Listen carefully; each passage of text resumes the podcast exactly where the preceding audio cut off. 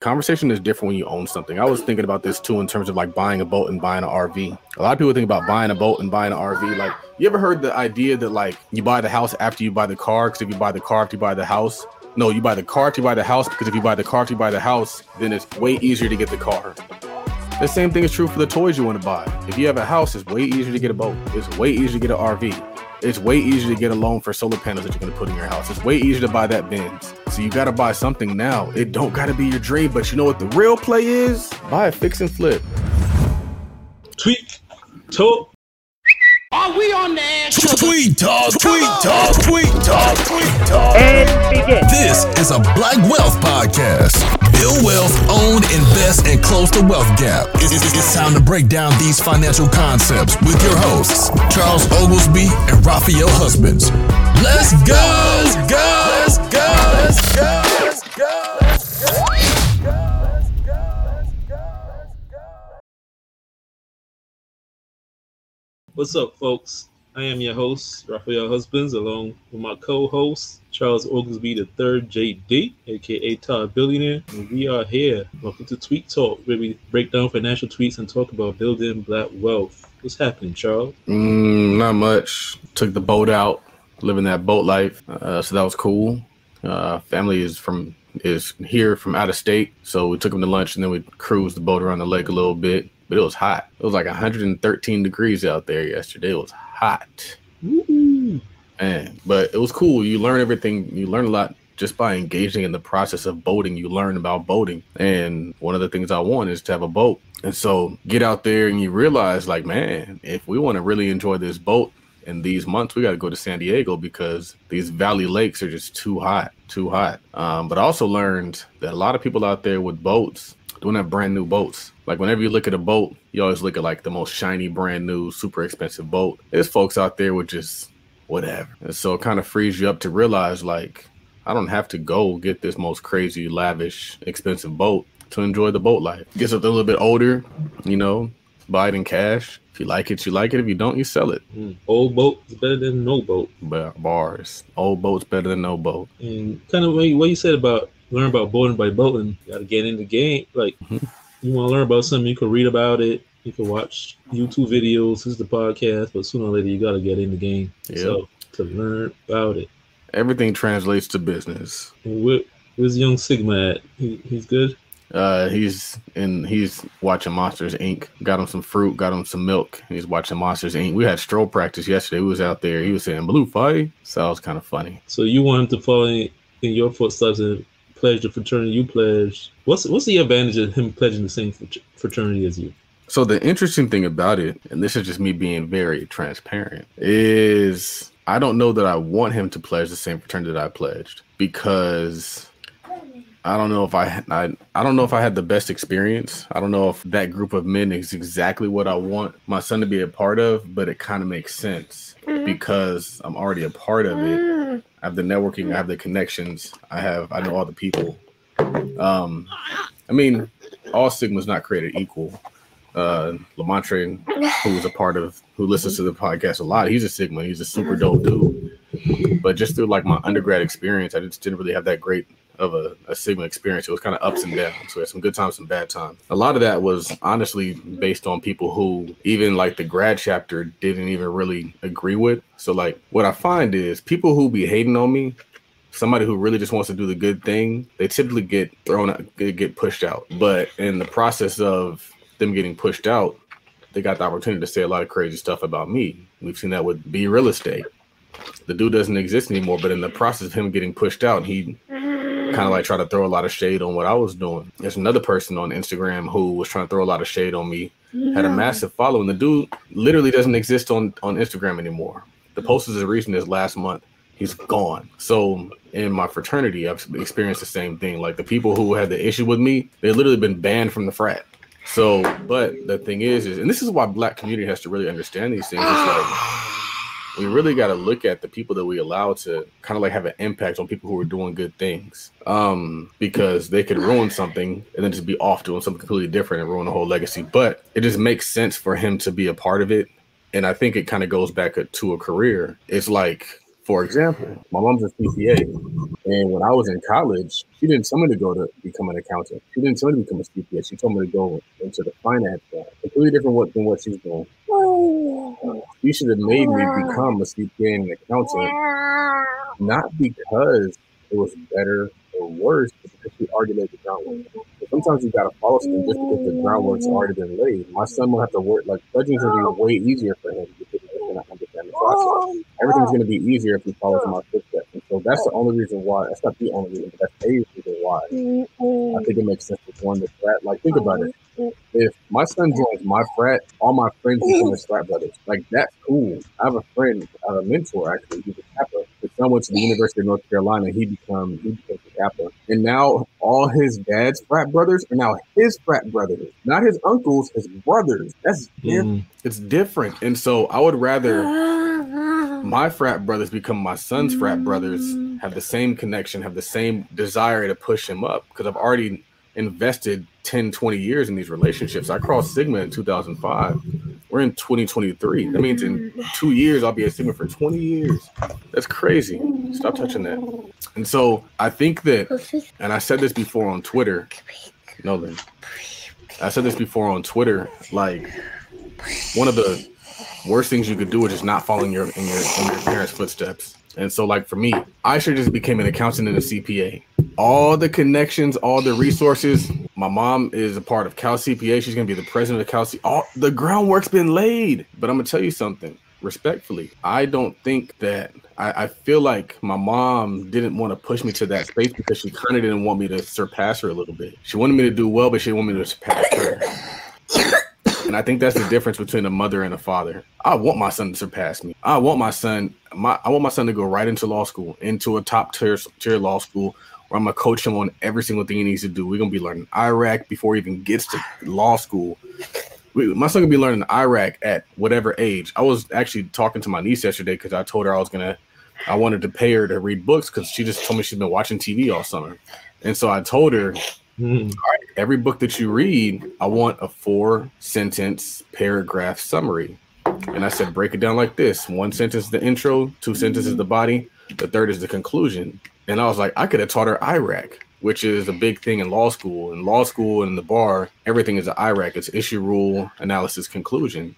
And so I was like, yeah, we're going to lay down this so you can get this basic groundwork of writing structured essays. And then I'll teach you IRAC, maybe when you get to high school, when we start working on law school stuff in high school. Because I think that um, as a man, we sacrifice ourselves for our families. But what you realize is when you sacrifice, you grow, you become better. Jesus sacrificed himself and became a legend. It's people out here out here who won't sacrifice themselves and they wonder why they don't have a name for themselves. And so I kind of went all over the place with that. But I think that it's relevant because even though there might be organizations that have more prestige, it might still be better for him to follow in this foot in these footsteps. Well, it, it kind of ties into this other tweet I want you to talk about where you said the more education experience you have, the more of a resource you are to everyone around you. Yeah, so I tweeted that just because yesterday, um, a lot of things happened, but yesterday, so my my my uh my aunt and uncle came out here with their two two children and uh we were trying to find something to do. So whenever I go to Atlanta, these are the people that I go see. Typically when we were out there, we just go like get some food and sit in the house. No, no, no, no. You can't make noise if I'm talking. Or you have to go outside. No. All right. And so um, we were like, let's do something different than just sit in the house. And so we decided to go to this restaurant called Jack's. And it's this cool lakeside restaurant. You have all these glass windows. You just see a view of the lake through all three sides of the, of the window. And my mom picked up the tab.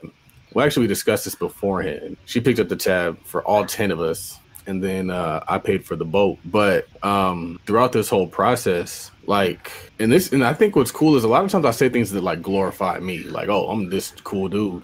But throughout this process, my niece was talking to my cousin, who is in her last year of college. And she's a very solid young lady. She grew up in a two parent household. Her father is invested in her. She's a solid young lady at at 22 maybe and i saw my niece and her just like gravitating towards each other and like talking to each other the whole time and my niece doesn't have the best examples and role models. Um, and so And how old is the niece? How old is the niece? my niece is 12. Okay. And so what I realized is like it was cool that my cousin, by doing all these things, can now be a resource to my niece because she needs that. Because respectfully, her mother's not it, her father's not it. And there's only so much that her grandmother or even her uncle can tell her. Like at a certain point, people kind of tune out the people who are super close to them. You kind of need that outside influence. No. Nolan, if you want to talk on the show, just let me know. You want to talk on the show? Yeah. All right, but you, I'm, we're gonna ask you a question, okay? Let me finish this statement, and then we'll ask you a question. Okay. All right. And so, um, it was just cool to see that, but then also just like it was cool to be able to put my family on a boat. Like that was cool. Like we're all cruising around the lake on the boat. We took them to a nice place on the boat, and we didn't ask anything of them. But what I found is like I was able to like like afterwards, I was talking to my niece, and this is after we had the conversation about like her reading books and tracking her book list and all that stuff and being able to get paid for that. But it was also like when I noticed that her and my cousin were having a connection, and I was talking to her, and I was like, "Do you?" Um, I was like, "You need to make sure you keep in touch with your cousin." Because she's a good influence and she can serve as a mentor for you. And I was like, know what a mentor is? And she's like, Yeah, I know what a mentor is. But I still gave her the definition of a mentor. And so I was like, You need to make sure that as you're going through school and as you're going and progressing through life, that you can reach out to her because she's a solid person that can give you a good influence. And so what's cool is I was talking to my mom and I was like, What's interesting is like sometimes your cousins can influence you to do good things even if your parents don't. Wait for me. And so I was like, maybe Jessica or maybe my cousin can be that for my niece because she doesn't have it at home. It's ignorant over there. Respectfully, I'll be trying, Raphael. There's things I want to tweet, but I just I can't tweet it. But it's just bad. And so like, I'm surprised you're seeing it here. huh? So I'm surprised you're seeing it here. Right. I'm glad my niece has that, um, that accent. Um, I think it's because even the things that I am saying are still way more mellow than what they could be. So, what do you think about that, Nolan Oglesby? Nolan gonna have a pod. He's gonna hop on the podcast. We already got five thousand subscribers. We already got 150 episodes. He's gonna be floating on top. This is generational wealth, generational podcast wealth, boy. I love you so much. Black Oh, nepotism. mm. Other people say, "Welcome to Tweet Talk." Spaghetti cock. Say, "It's lit." It's lit. now, I want to talk about. I want to bring up this tweet that um I saw from Xavier Miller, friend to the show. I mean, alumni, whatever you want to call them. He had a tweet where he said, "By 2030, there will be no middle class. People will either be financially rich and living in abundance, or broke, living check to check. There will be no in between." What do you think about that, man? I don't like predictions. Um, even if they're educated and informed predictions. Um, only because like we don't know. But the problem is sometimes those can be self-fulfilling prophecies. And Mm. so people will make statements and they'll say, "Oh, black wealth in 10 years is going to be negative." We don't know that. But if we speak it, it could potentially happen just because we put it into the atmosphere and then we started making actions towards that just like, "Oh, I guess we ain't going to ever have nothing, so we just go, might as well not do nothing." And so like I think that you got to speak what you want to see even if you don't see it. And a statement like that doesn't help anybody. It doesn't help anybody. All it does is just kind of like speak this thing out. Is it tough? Absolutely. Is it weird out there? Absolutely. But I just I don't think that that has to be our truth if we don't accept it as our truth. If we say, you know what, that's great that you think that, but we're gonna move a little bit different because Raphael, if we listen to projections like that, we'd all be statistics. Because when you're in high school, they say, oh yeah, the stats are this, you can't accomplish this, and you can't have this. And if people just accepted that, there would be no Todd Billy. There would be no Ralph Millie. I wouldn't be sitting here with my son. I'd be abandoning my son. My son wouldn't be mm. going to a private school. He'd be going to some school in the hood. I don't accept thoughts like that. My, my son won't even know the hood. We ain't ever going to the hood. No hood field trips ever. He ain't gonna know it exists. We're not, we're not doing that. All he's gonna know is the suburbs and the city.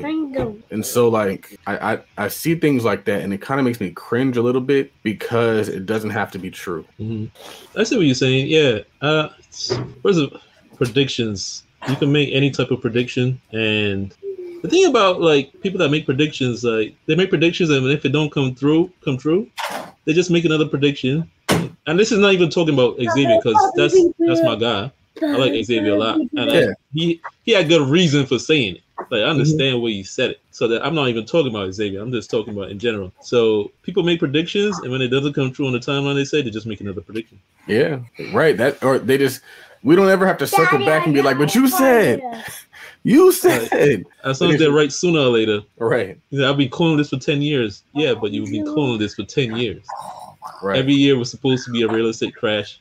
And then the next year is still going to be a real estate cash. And then people are just sitting on the sidelines. Yeah, yeah, yeah. I ain't buying now because it's going to be a crash. Mm. So it's self fulfilling prophecy, in fact. And besides, you listen to this, unless you got some major organization that you're going to do something with, like, what does it mean to you? What does it mean to you and your family? First thing you got to make sure is that you don't fall into that statistic. Like,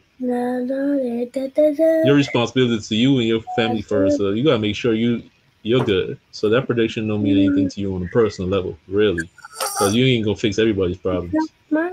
And that reminds me of he also had a a, a tweet. I don't know offhand, but he said something about with the crazy prices in the real estate market right now, it don't make sense to buy a house right now. But he also said he don't know when it ever will be again. But on the flip side, so you um retweeted a tweet from the FI couple that said 98% of people waiting for a real estate crash to buy a home won't have the stomach to buy real estate during a crash. I'm glad you brought those two tweets up at the same time because what I'm finding is I'm finding so I was uh I saw Mark post something and it was actually a, a an imitation of a tweet somebody else posted and he was talking about the power of home ownership and how your mortgage doesn't change but your your rent changes every year. And I was like when I was growing up the reason why I wanted to buy a house wasn't so I could flip it in 30 days for a premium. It wasn't so that I could even rent it out and have all these different like leveraged rents. The reason I wanted to buy a house is because when I was about maybe 12, my mom bought a condo. Probably probably younger than 12. When I was maybe 10. My mom bought a condo. And uh, she paid I want to say ninety thousand dollars for this condo, and a few years later, she got married and she sold her condo for one hundred and sixty thousand dollars. And I was like, "Whoa!" She like went up. She gave a testimony at the church. She gave a, a large offering at the church, and I was like, "That was home ownership to me. That was the benefit of real estate. That was real estate to me. Not all this fancy stuff we see online, syndications, multifamily, none of that stuff. But like just buying a home and living in it. And so I always wanted to buy something. I've been looking and looking and looking and looking and looking. And you know what's funny is all the prices have done is go up the entire time I was looking. I haven't really seen a dip.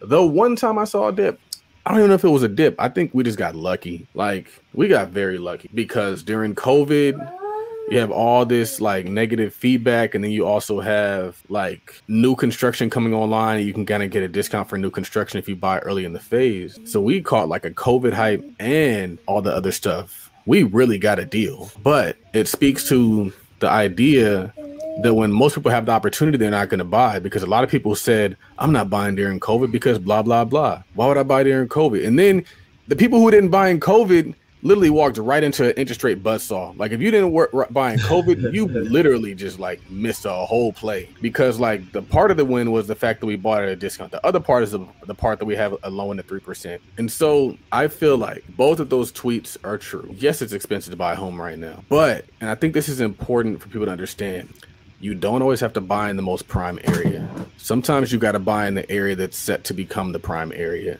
In California, that's how it works. The reason why my parents had so much success, my mom, she bought a house and it was a HUD home, it was a foreclosure, so that worked out. But my my stepdad, he bought a house in an area called Lake Elsinore, which he bought in a really cool area because it was like an elite area of Lake Elsinore called Tuscany Hills.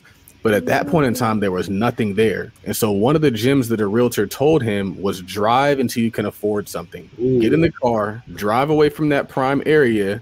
And then once you start seeing some stuff that you can afford, that's where you buy. And you know what's going to happen? They're going to build up around it. And Nola's going to get in trouble because he's just been making noise the entire time. Yeah. I don't want you to, but you're going to. No. You don't want to be quiet. Go see what your mother's doing. Okay. And so, real estate might be very expensive if you're looking in Dallas, if you're looking in Houston. But if you drive an hour out, you might find a deal. And you're like, I don't want to live where there's nothing at, but it's kind of a vibe. I commute to the office. I'd rather commute to and from a place that I own than rent. Mm.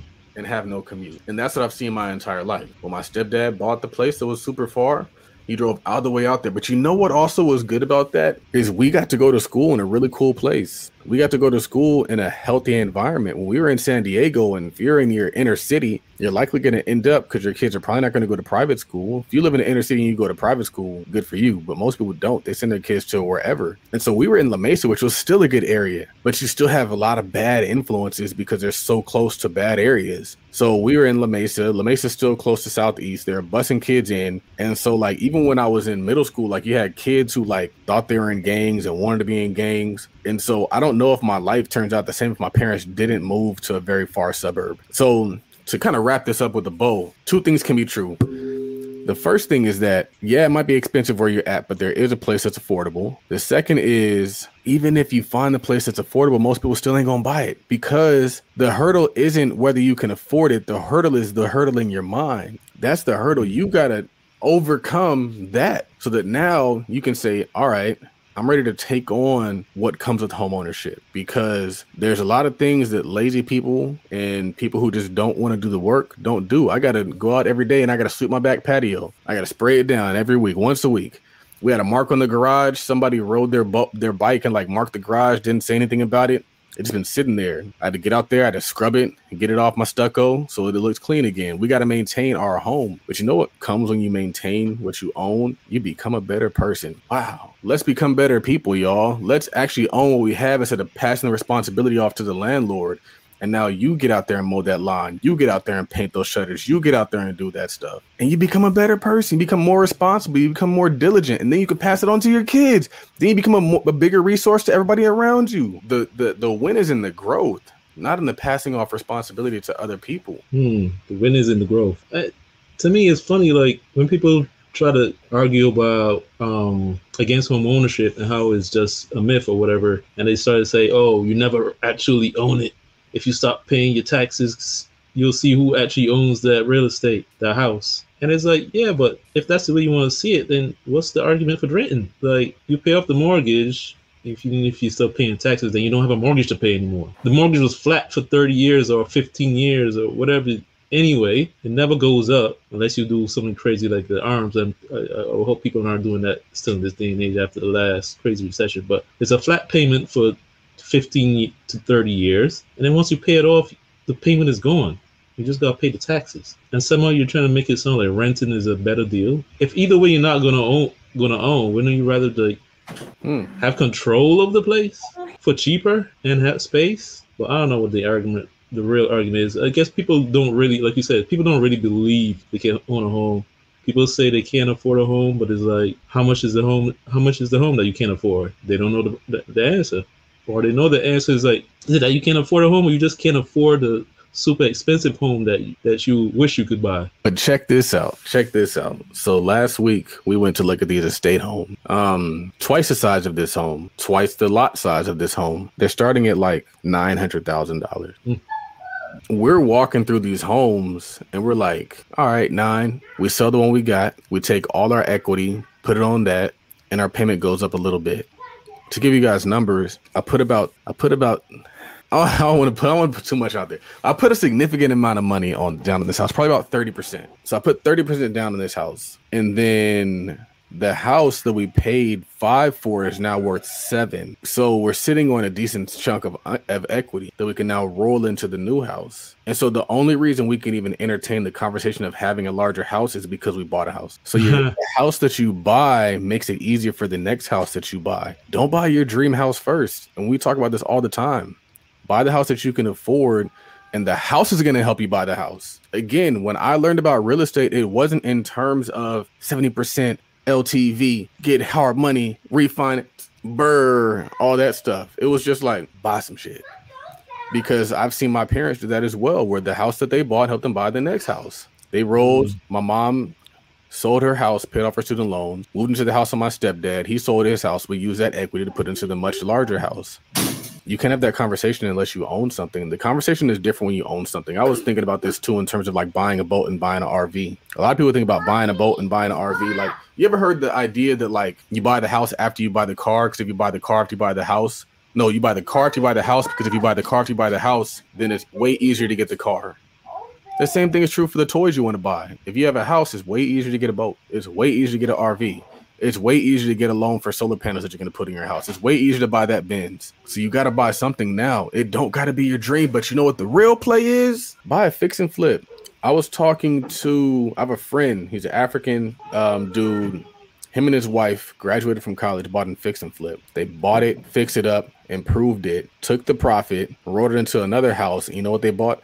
Another fix and flip. And so the play is that when you do something like that, there's laws that allow you to take that gain tax free because if it's your primary residence, then you're you're then you and you're married. I want to say up to like four hundred thousand dollars is tax free income. If you sell a house on a flip, it's not tax free. Right. So, boy, Stop letting these people talk you out of owning stuff. and actually run the real numbers. Like, stop talking yourself out of stuff, thinking you can't afford stuff if you never actually ran the numbers. Like, if you ask people how much they need, they don't know. Have you got a pre-approval from a mortgage company? No. So let them tell you no first, man. Let them tell you no. Cut it out. Now, for this episode's segment of Black Billionaire Banter, let us touch on two things the Shein story and the Gathering Spot story. If you guys haven't heard of the Gathering Spot, it's like a private membership community for Black people. It was started in Atlanta by two Georgetown classmates, Ryan Wilson and TK Peterson. Founded it in 2016. Big. There's one in Atlanta. There's one in LA. I believe there's one in DC. They're doing big things. They were uh, acquired by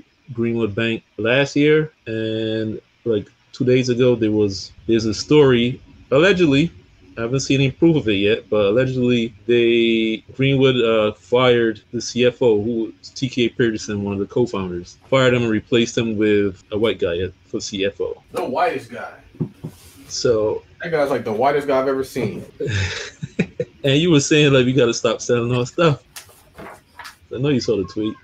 Uh, I, the thing is, it's I still haven't seen any proof. I've been googling and looking for it, but I haven't seen any proof yet. But it is kind of interesting. If that's the kind of organization you're running, you sh- my my thought is even if you're going to fire the guy, because we don't know if it is true, we don't know why he was fired. Maybe it was legitimate. Maybe it was justified. But pretty sure you could have found a black guy to replace. I feel, I feel like your take was that we shouldn't be selling our stuff regardless. What did you get out of that story? Um, my stance is whenever we have the conversation about like black people building stuff and selling it, everybody's like, well, they should be able to sell it and get their money, and that's how you build generational wealth is by selling. Africa had the same mindset. Africa don't got no resources. They were in part stolen, but they were also in part purchased with fake money. A lot of their politicians are purchased. A lot of the policies that are there is because they were purchased. And I think that Dr. Umar said this really interesting thing when he was talking about um, reparations. And he was saying, like, a lot of the things that, like, black people are seeking for revela- reparation, reparations, like, people go to war for less. Like, it's been rare that somebody's been able to command that amount of resources without there being bloodshed. And so I think the problem is we're unwilling to go to war for what's ours and what we want. And so there's so much power in just ownership and control. And we talk about this all the time. Please stop slamming that. We talk about this all the time because um, that's just the, the, the whole thrust of this show is ownership. And it's not ownership for the sake of getting rich and buying Louis and buying designer. It's ownership because you get respect. It's ownership because you don't have to be disrespected. It's ownership because you don't get treated as a second class person. It's ownership because all the things that we want, like whenever people get online and they complain about stuff that white people do to them, it's rarely ever about money. It's likely about respect and dignity. And that's what ownership gives you. It gives you respect and dignity. It allows you to say, I'm not going to come to your job and beg for a job because there's a firm in my community they can give me a job. I'm not going to work your job and be disrespected and be treated like I'm not worthy because there's a firm in my community that will treat me like I'm respected and worthy. It's kind of like when we were talking about how you have this black lady who is a maid in somebody else's community and they're calling her whatever they call their maid. They're talking to her all crazy, but then when she goes back to her community, it's Mrs. Johnson. Like, yes, Mrs. Johnson, she gets all the respect in the world. That's what happens when it's within your community. And that's what ownership gives you. Ownership allows you to expand your community. Ownership makes your community not just the people, but also the things that you own and control. And therefore, you can get respect in those spaces. And so, it always frustrates me when I see people sell their businesses and the things they build because they don't realize they'll give you money all day for your stuff because all they're gonna do is print some more. It's all fake. It's all made up. The problem is we believe it. They steal your stuff by giving you money. They steal your community by giving you money. They don't just go through the hood and say, "Give me your stuff with a gun." No, they give you money and they give you a good offer. A lot of times they're paying more than what you think it's worth because they know what it's truly worth. And so people tend to not understand this for some reason. For some reason they just they they put money on this pedestal and they put money above so many other things that are worth more than money. We see it all the time on the internet when you see the dating conversation come up. You're interacting with somebody who could add value to your life, but all you see is how much the date costs, or all you see is if he makes six figures or not. Like your son doesn't care if he makes six figures or not. Your con- your son cares if he goes to his basketball practice, if he can coach him in certain things. I talk about Floyd Mayweather. Floyd Mayweather's dad was like in and out of jail on crack, and he turned his son into a legend. People are probably say like he's not worth having a woman because he has all these issues, but he's a great father. I wouldn't say a great father, but he was a father that helped his son become a billionaire. But the community is going to discount him because he's not rich. Apparently, if you're not rich, you're not worth anything in black community. That's because that's what they sold us. They keep selling us on the the money. You got to control your stuff because they're going to oust you, they're going to change it, and we're going to see exactly what happened with BET. They're going to dilute it. It's going to become ignorant and toxic. Bob Johnson owning BET did more for the culture than just line his pockets. Your ownership and the things that you control are more important than just what it can do for your bank account. And that's my thoughts. Oh well, my thoughts on it, especially after everything you just put down, like there was a lot in what you said. So one thing is you talked about how somebody being a maid, a black woman being a maid in somebody else's home might get disrespected, but in her community she's respected. It ma- immediately made me think of Rosa Parks. Like if you read what was that Outliers or was that Blink? One of the Ma- Malcolm Glad- Gladwell um, books. It might be David and Goliath. I, I think so. think so. And he talks about Rosa Parks, and he says he talks about how Rosa Parks was the catalyst for that whole movement, and it wasn't be, and it wasn't what people think. It wasn't because she was the first person to not get up on a bus, because she was not. She was not the first person to be arrested for doing that. She was not. It was because of the connection she had. White people liked her, but also she had status back in the black community. She was part of different organizations and stuff. And I think she was a maid. I'm not sure what she was but she would she wasn't a doctor. She didn't have some kind of high status job. But back in the black community, she was respected, and you can't see that now. At least on social media, if somebody isn't a doctor, they're not making six figures. They're not like you said. You you don't get respect, at least not on social media. So that's different. Um, another thing that stands out to me is this was a black-owned company that bought another black-owned company. It wasn't even they, were, they weren't even bought by a white-owned company. Greenwood bought the gathering spot. So if this story is true, to me, it's kind of strange that even if you had a good reason for firing this guy who was a founder, why why couldn't you find somebody that was black to replace him? Are we going to give the same excuse like the white owned companies that said they looked all around and they couldn't find them? They couldn't find a, a good enough black person to fill a, to fill a role. Like, we can't believe that. So what? Why? Why this guy? Because one of the reasons for ownership is kind of like you said, to have control and power. Like you get the you, you own stuff, so you could do stuff like that. That guy TK Peterson, and like I, I'll say this again, I don't know if the story is true, but if it is true, whatever. The guy got dreads. He was a CFO of a major company. The guy got dre- he's college educated and everything. He was a portfolio manager at Fannie Mae, all this kind of stuff. But the guy got dreads. He could not have, he probably could not have risen to a CFO at a Fortune 100 company. But because it was black owned and he was a founder, he was able to do that and run a major company that got acquired by another big company. Like, this is why you do stuff like this. Like, we talk about now, our partner Charles, and this is his own opinion. He got his own opinion about dreads. But a lot of people say like the talk about dreads not being professional is that's a European centric worldview, and we shouldn't ride with that kind of thinking. This is how you combat that for the people that's that that try to downplay business ownership and stuff. This is why we need it so we can have the hairstyles that we want to wear, dress the way we want to dress and stuff like that. So that's that's also interesting, man. And it's just kind of sad, man.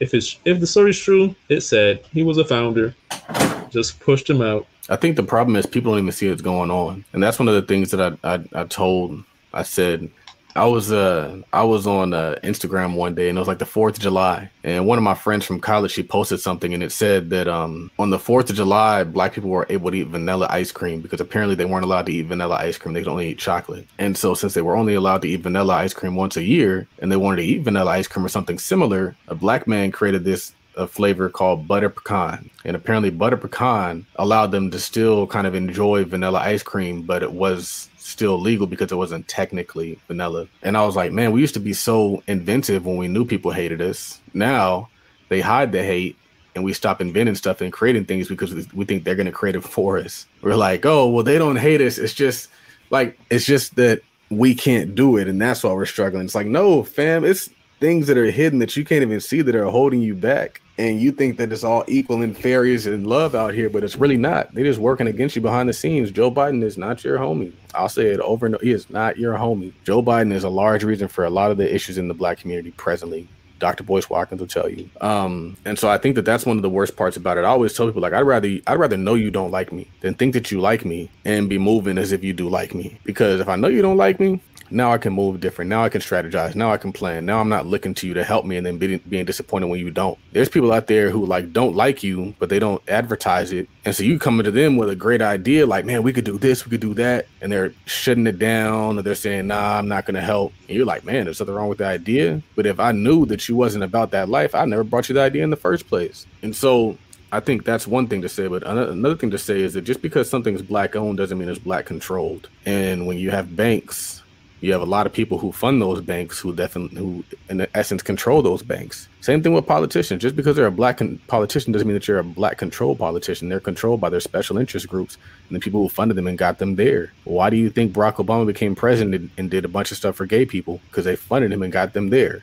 Your votes is one thing but your money is another thing. And so these people will make stuff move behind the scenes on the low just based off of putting money up while we're out here protesting and holding signs up and getting dismissed. Mm. Money makes things move. Money makes things move. Which reminds me, I don't, I don't think I mentioned this on the show, but I, I met I ran into Tim Jack. Tim Jackson had a uh, an event in Philly maybe a month ago, six weeks ago, whatever, and I went. Sure, we went to lunch afterwards. He was like, you know, appreciate you coming out, man. I really appreciate blah blah. We were talking, and during his talk, he was talking about home ownership, and he said, you know, give money to your local councilman, your local politicians. And he said people keep thinking that you got giving them thousands of dollars. He said like fifty dollars, twenty five bucks goes a long way because that's like they can take that money and print flyers with it. Because it takes money to get elected. Like they gotta print up them flyers and them, them signs that they put outside. Everything takes money, and you you send them twenty bucks. They know your name. You could call them up and say, "Hey, listen, man, there's something going on. I don't like it." People take phone calls from people that give them money, no matter how little, and also homeowners. But that's another thing. Now, I wanted to touch on the, the Shein thing real quick. I don't know if you heard about the RICO case that brought against Shein. I heard about it. I didn't look too much into it, but I heard about it. I mean, I didn't dig too deep into it. It's basically like three um, designers brought a case against them because basically Shein apparently has been just ripping off people's designs like verbatim. Like they're just they're not they're not tweaking it. They're just taking the whole design and just manufacturing it because they got such a big machine. They can pump the market with like thousands of pieces in no time and just ripping people off. So they brought a case against them, and now there's a RICO case against them, which is crazy because you only hear about RICO when it's like, first of all, it started with the mafia, and now it's brought against like drug dealers, kingpins, or whatever, to, so to hear of some fast fashion brand selling you cheap clothes got brought up on a RICO is crazy to me. So RICO stands for the Racketeer Influenced and Corrupt Organizations Act 1970. So that place that you're buying your cheap clothes from is being looked at as a racketeering and corrupt organization. That is crazy. So I think that it's important when you look at the law, you look at the elements. And so I'm going to give you guys the elements of RICO. It is that the defendant agreed to commit to the substantive racketeering offense through agreeing to participate in two racketeering acts, that he knew the general status of the conspiracy, and that he knew the conspiracy extended beyond his individual role. And so what it really is is just like a crime organization. It's a bunch of people, in the crime in this instance was theft of intellectual property where you're stealing somebody's ideas. And so you have a bunch of people working together to steal somebody's ideas, put it into a system, and then market those ideas. And so Firstly, I'll say that if you're stealing somebody's shit, you ought to be sued. You ought to be sued. Um, I was talking to somebody and they told me about this person who joined somebody's mentorship and left that mentorship and created their own mentorship using the same material. The original mentor sent that person a cease and desist letter. The mentor who left was all distraught, like, oh my God, I got this letter. They're saying I can't do this. And I was like, that's what he should have done. He should have sent you a letter because we got to stop taking the easy way into business all the time. I was looking at the Pinky Doll situation and Pinky Doll, who she comes on TikTok and she like makes all the crazy noises and she says like, "Oh, thank you for the gifts." I'm sure you saw it.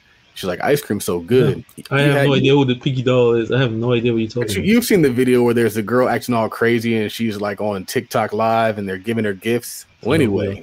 Now everybody's trying to do it on Inst- on TikTok. Everybody's trying to do the same exact thing. And I was like, our community would be so much better if somebody had a dope idea and you're like, that's a cool dope idea. Run it up. Let me find another creative thing to do. And the next person's like, well, let me find another creative thing to do. Let me find another creative thing to do. But instead.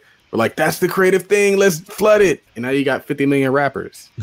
We have so many rappers now. We have more rappers now than we've ever had, Raphael. yep. Everybody's a rapper. We have more NBA superstars than we've ever had. Everybody's an NBA superstar. We And and if you look at the female rappers, I know you guys notice one thing. Like, of course they're all half naked, but that's that's old news. Like sex sells, like that's old news. So everybody sees the naked chicks making money, they gonna do that. Nothing surprising. But the new thing now is everybody wanna be like Glorilla. Glorilla said everybody knows Glorilla raps with a deep voice. But Glorilla herself said she used to rap with her normal voice, and then people told her she they liked her better when she rapped with her deep in a deep voice. So that's what she ran with. Makes sense. But now you got all these female rappers that they all sound like DMX. they smoke like 10 packs of cigarettes a day, just copying each other. And of course, they all talking about sex and the most ridiculous nonsense. But it is crazy. so it's like we got to get some more diversity of ideas in the community, man. Everybody can't be doing the same thing. Please stop doing the same thing. Stop doing the same thing. And I, you, I saw you retweeted a tweet from Alex Hormozi. He said, if you get into business to solve problems, you'll make money. If you get into business to make money, you'll have problems. Yeah. Um. I don't know, man. I don't know.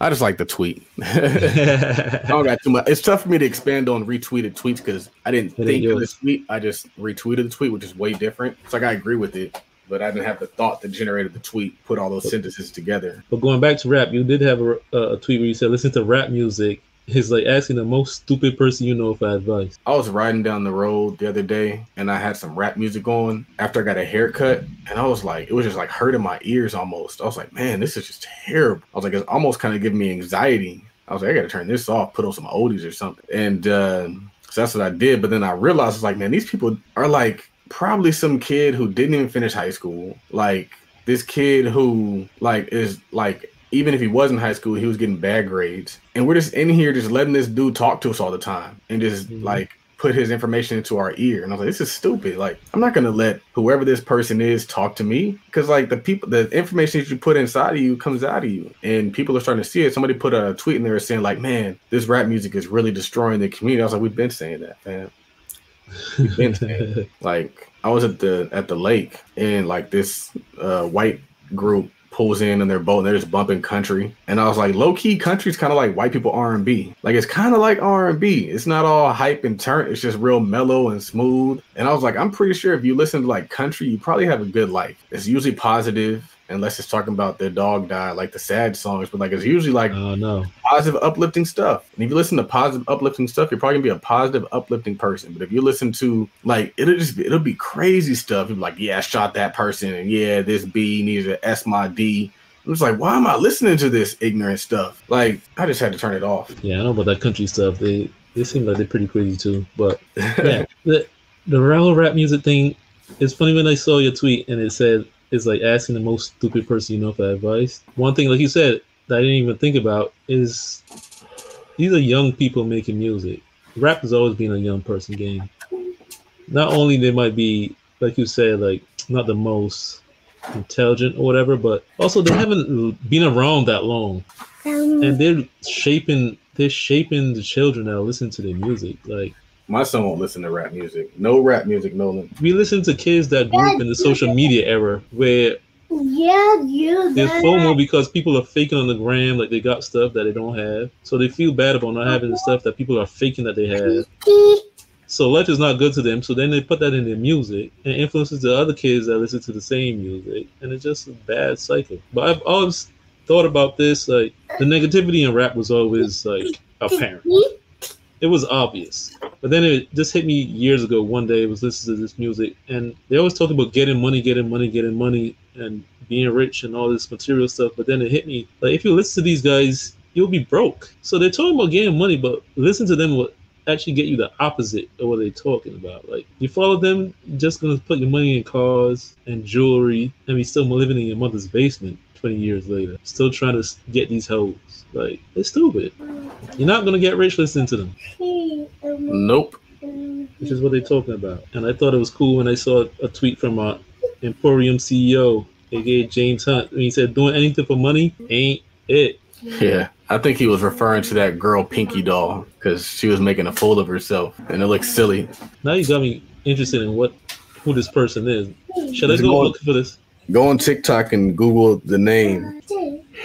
I'm probably gonna regret. I'm probably gonna regret that, but uh, I'll, I'll I'll do it. Now, a couple more tweets. You, you said, I mean, we talked about this before, but you said marriage is a hack because two brains are better than one. You're gonna lap the single folks off brain power alone. Um, yesterday we were sitting there and I was like trying to figure out how I was gonna get the boat situated and all that stuff. My wife gave me a suggestion and I was like, that makes a lot of sense. And so I was like, I'm gonna take your suggestion. And I've been taking a lot of her suggestions. And I was like, it's cool because it's like you always have somebody looking over your shoulder. You always have somebody who's like, maybe you can do it this way, do it that way. Sometimes, sometimes I'd be like, all right, I don't need that suggestion, but a lot of times it does help. And so I was thinking, I was like, man, like it's not just the money, it's the brain and it's the person, which is why dismissing somebody because he makes ninety nine thousand dollars, he doesn't make hundred thousand dollars is crazy. Because that's a whole person out there. Your grandfather didn't make that much money. Your uncles don't make that much money. Your cousins don't make that much money, but your man gotta make that much money. Your baby daddy don't make that much money. Folks got more more uh discernment when it comes to the dudes they're dating and the dudes they're making kids with. They make kids with anybody. But the dude that actually like is gonna marry them, it's like, oh, we gotta get serious about this. Which is kind of funny to me. Dang, it's so funny though. That's an interesting way of looking at it, though. Having two brains instead of one. Uh, normally, when we talk about it, you kind of you kind of talk about this. The world is not priced for one income, but this is also a great way to look at it because it's like what the Bible say about having many counselors. Like when you run it by yourself, like it's easy to just make bad decisions and have nobody there.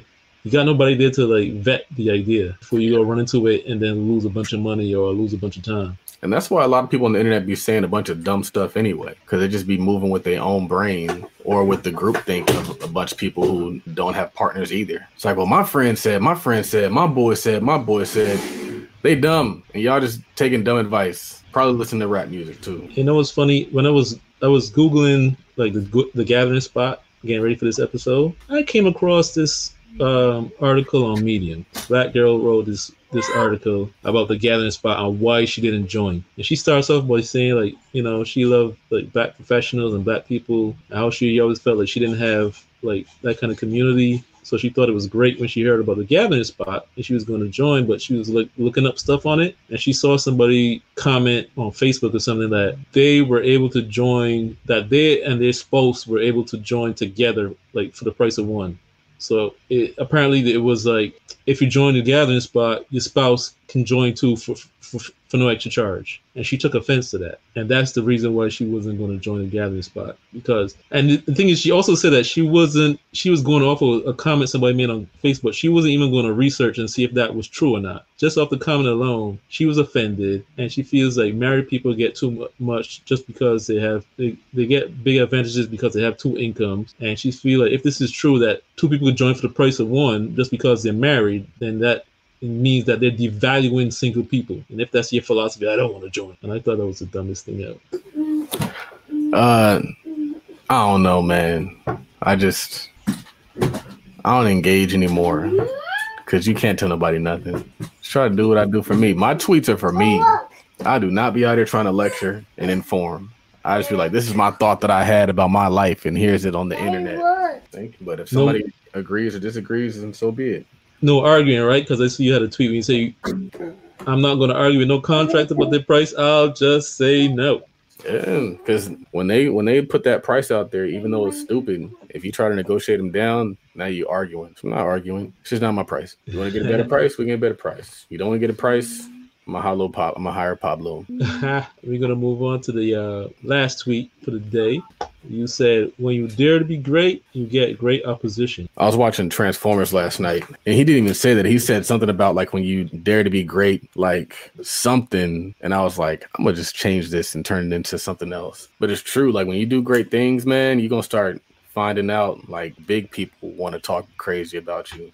My issue with, and I don't want to say his name, but we know who I'm talking about is that I was thinking about this. I was like, if you are calling out people who are legit scamming, you are doing a good deed. But if you're calling somebody a scammer just because you have a personal issue, that's a problem. And that's the issue that I have is you and that person are cool. The business deal falls out. Now all of a sudden he's a scammer. Like that doesn't make any sense to me. Like that doesn't make any sense to me. And then bad business isn't scamming. Scamming is an, an, intentional act to take advantage of somebody. And so if Jay Morrison starts a fund and the fund happens to not be profitable, but he intended for it to be profitable, it's not a scam. If Jay Morrison started a, a fund and had no intention of doing anything positive with it, that's a scam. But like the Greg Parker situation, like if Greg Parker's really out here taking folks' money and not putting it into real estate deals, that's a problem. And he should have to answer for that. But if Greg Parker is putting things into deals with people who have unrealistic expectations, I was watching a video, the guy was like, Yeah, I'm supposed to get my money back in 10 days. And then it's been eight months. Why haven't I got my money back? It's been eight months because it's real estate. Shit don't turn in eight months in a pandemic. Like it's a long term play. People, everybody wants generational wealth tomorrow, generational wealth in 10 days, general generational wealth in eight months. So I would just say that when you do great things, people are gonna start talking about you. People are gonna start seeing you, and they're usually gonna be somebody with some clout and a following, and they're gonna throw that whole clout and following behind, kind of trying to tear you down. When you aren't somebody, ain't nobody pressed for you. That's why you gotta kind of stay hidden and don't be advertising your success like that. That's. That's funny you said about the real estate because we had a we've had our money in that Chris Senegal deal for a couple of years now. I forgot all about it. Exactly, but he was when he presented it, he was talking about part of the reason why he thinks it's going to be successful because they're doing other construction throughout the city, and the value is going to kind of like work its way over. Like the value is going to go up as it more is built out. That takes time, man.